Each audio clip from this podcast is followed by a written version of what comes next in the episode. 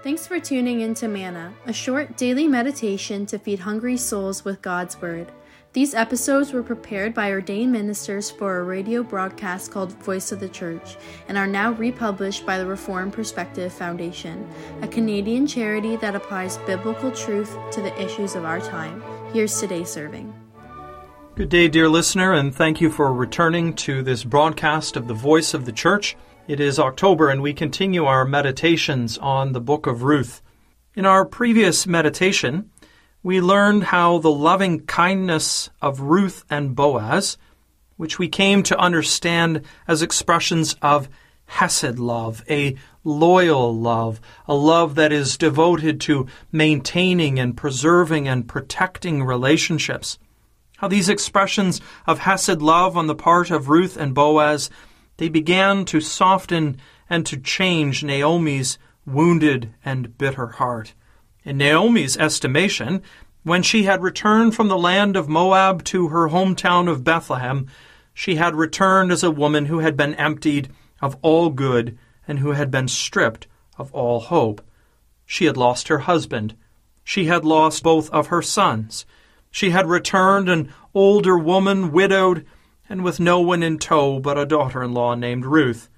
And when she'd arrived in the town of Bethlehem, she had insisted that the women of that city that they address her as Mara, which means bitter, for that is what she was. But the Lord God in heaven, he knew of Naomi's circumstances, and he had only good planned for her life. Indeed, the Lord God, he intended to restore Naomi to life, to hope, and to trust in Him.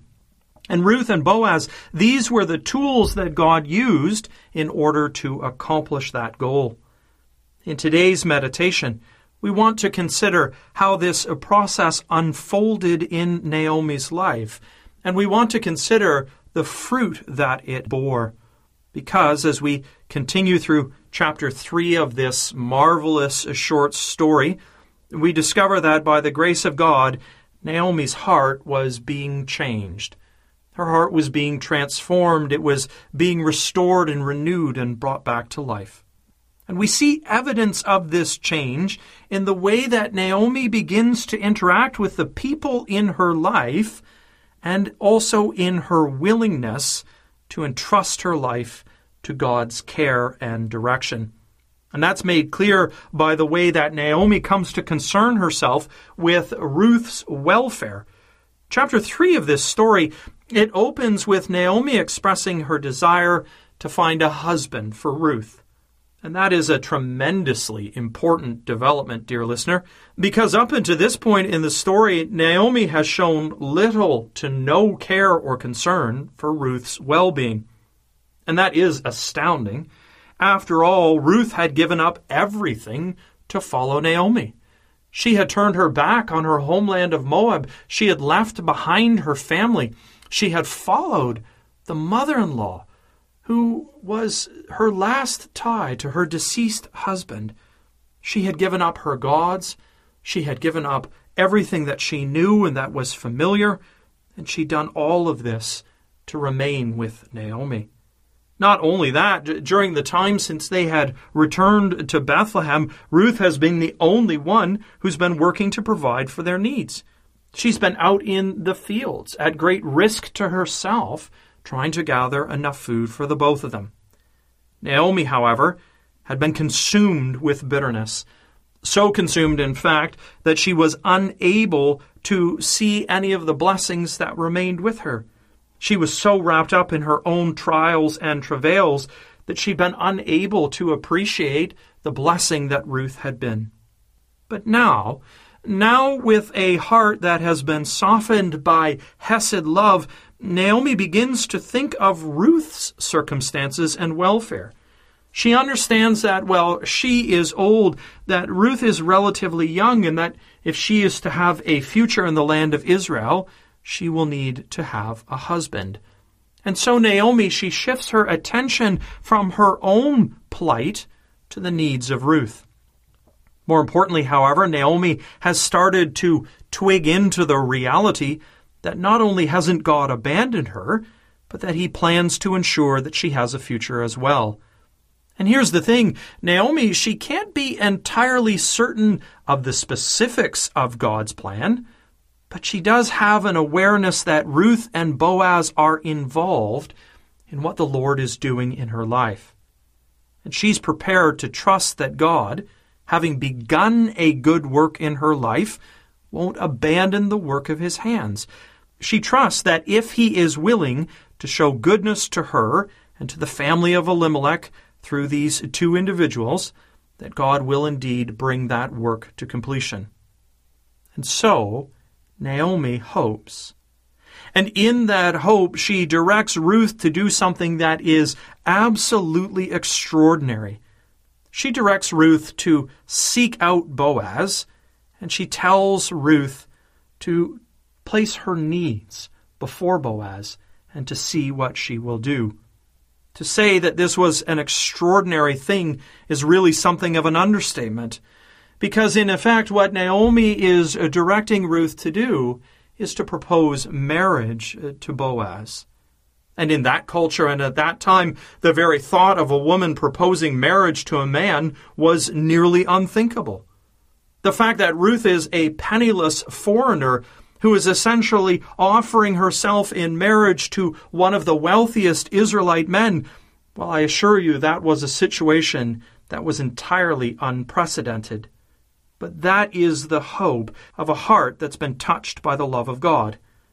Naomi has experienced the Hesed love of God, and it has radically transformed her life. So much so that she's now no longer living just for herself. Now she's become focused on the needs of others, and she's become capable of showing love and concern for people other than herself. And on top of all of that, Naomi has been made confident. She's been made confident in the knowledge that God really does order all things to the good of his people.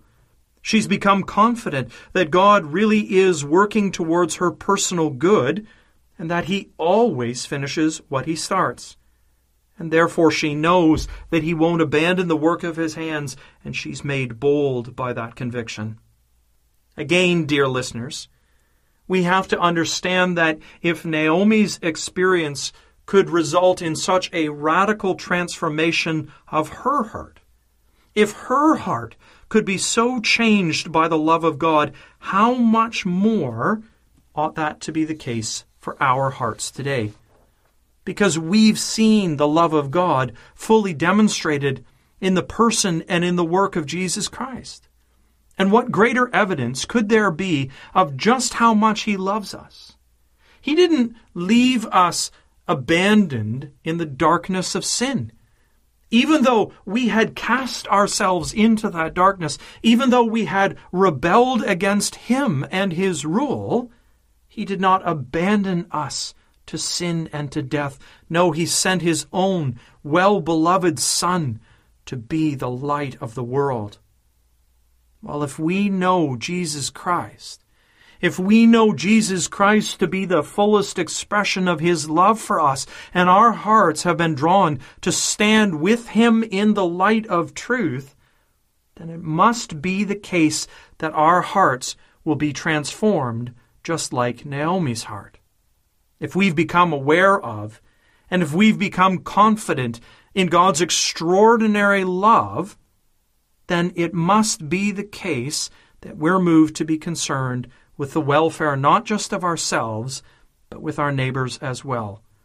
The love that's been shown to us in Christ, it, it must result in us being prepared to show love for our neighbors. And it must also be demonstrated by an abiding confidence that we can entrust our lives to God's care. It must be clear that even when we don't know the specifics of, of what God has planned for our lives, even if we can't necessarily see where He is leading us and, and what He is at work to accomplish in us, the knowledge of what He has done for us in Christ, it must move us, it must cause us to conclude that we can unreservedly give our lives to Him, and that we can be confident that He will always be working to our good and that He will never abandon the work of His hands. Simply put, When we consider the love of God as demonstrated in Jesus Christ, we should be moved to keep the two great commandments as Christ identifies them in Matthew 5. We should love the Lord our God with all our heart and all our minds, and we should love our neighbor as ourselves. It is my desire, dear listener, that having heard of the love of the Lord Jesus Christ, that you will be moved this day to acknowledge him as your Savior, and that your heart and your life will be transformed just as Naomi's were, and that, like Naomi, you too will be moved to trust the Lord, to guide every step of your way, that you will love him with all your heart and all your mind, and that you will be moved then to show love to the world around you by sharing the gospel with them. Thank you for listening, and we look forward to meeting one last time next week as we hear a final meditation on the book of Ruth. May God bless and keep you.